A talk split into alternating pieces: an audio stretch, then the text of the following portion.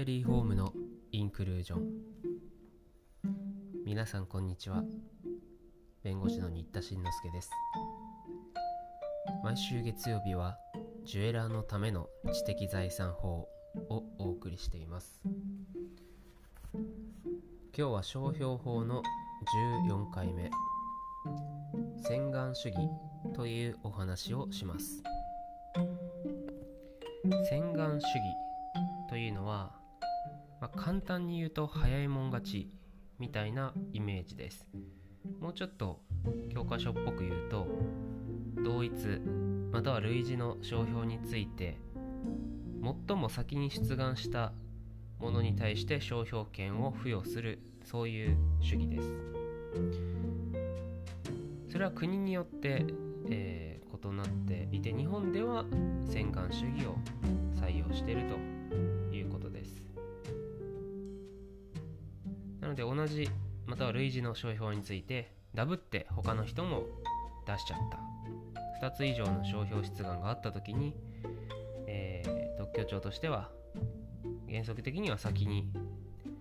一番先に出した人のみが商標権を得られるよというルールなわけですね。まあシンプルに分かりやすいですよね。具体的な根拠、条文は何なのか、根拠条文はって聞かれると8条に書いてあります。1個を読みますね。同一または類似の商品または役務について使用をする。同一または類似の商標について異なった日に2以上の商標登録出願があったときは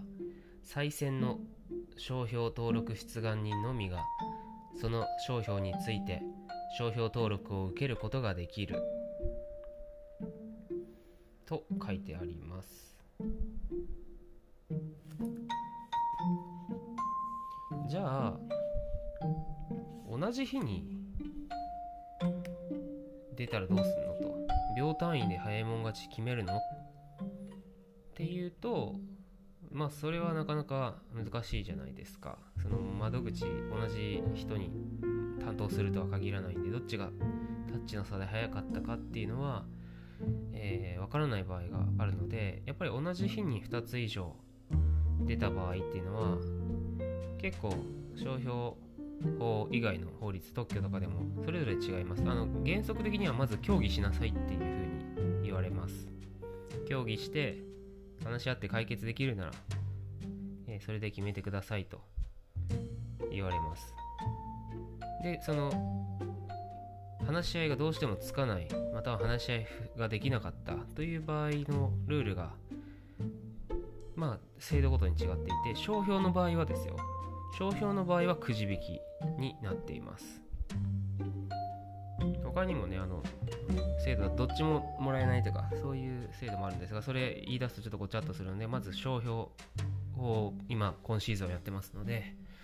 商標の場合は話し合いつかなかったらくじで決めると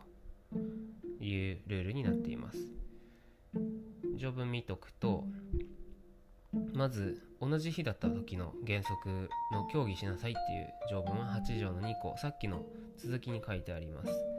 同一または類似の商品または役務について使用をする。同一または類似の商標について同日に2以上の商標登録出願があった時は商標登録出願人の協議により定めた。1の商標登録出願人のみがその商標について商標登録を受けることができる。なか長ったらしくてね分かりにくいですねっていつも言われるんですけど、まあ、要するに協議して、えー、決まったその人が商標登録受けてくださいねという条文です。でこの協議が成立しなかった場合については下の5項に書いてあります。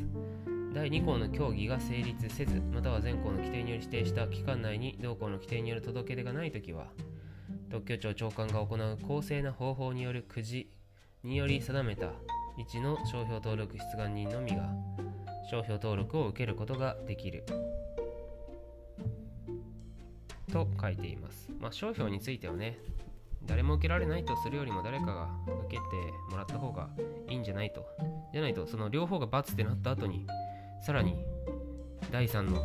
出願者が出てきた時にどうしたらいいねんっていう混乱があるんで、えー、まあ、とりあえず早い方の中でどっちかは受けた方がいいんじゃないっていう制度設計になっています。この他にも一応例外としてはパリ条約によって優先権を獲得してたそんな人がいた場合とかあと博覧会に出品して、えー、いた場合とかそういう場合はそっちが優先したりするっていう例外が、えー、9条とかに書いてあったりするんですがちょっとその辺りになるとマニアックになるので今回は、えー、洗顔主義とはどんなものかそしてそれは、えー、日まあ、1日単位っていうことですね。それを基準に早いもん勝ちなんだよということぐらい押さえておいていただいて同じ日に出したら、まあ、協議してそれでも決まらなかったら最終的に9時なんだよと。へえっていうそのぐらいのちょっと、えー、豆知識として押さえておいてもらえたら嬉しいなと思います。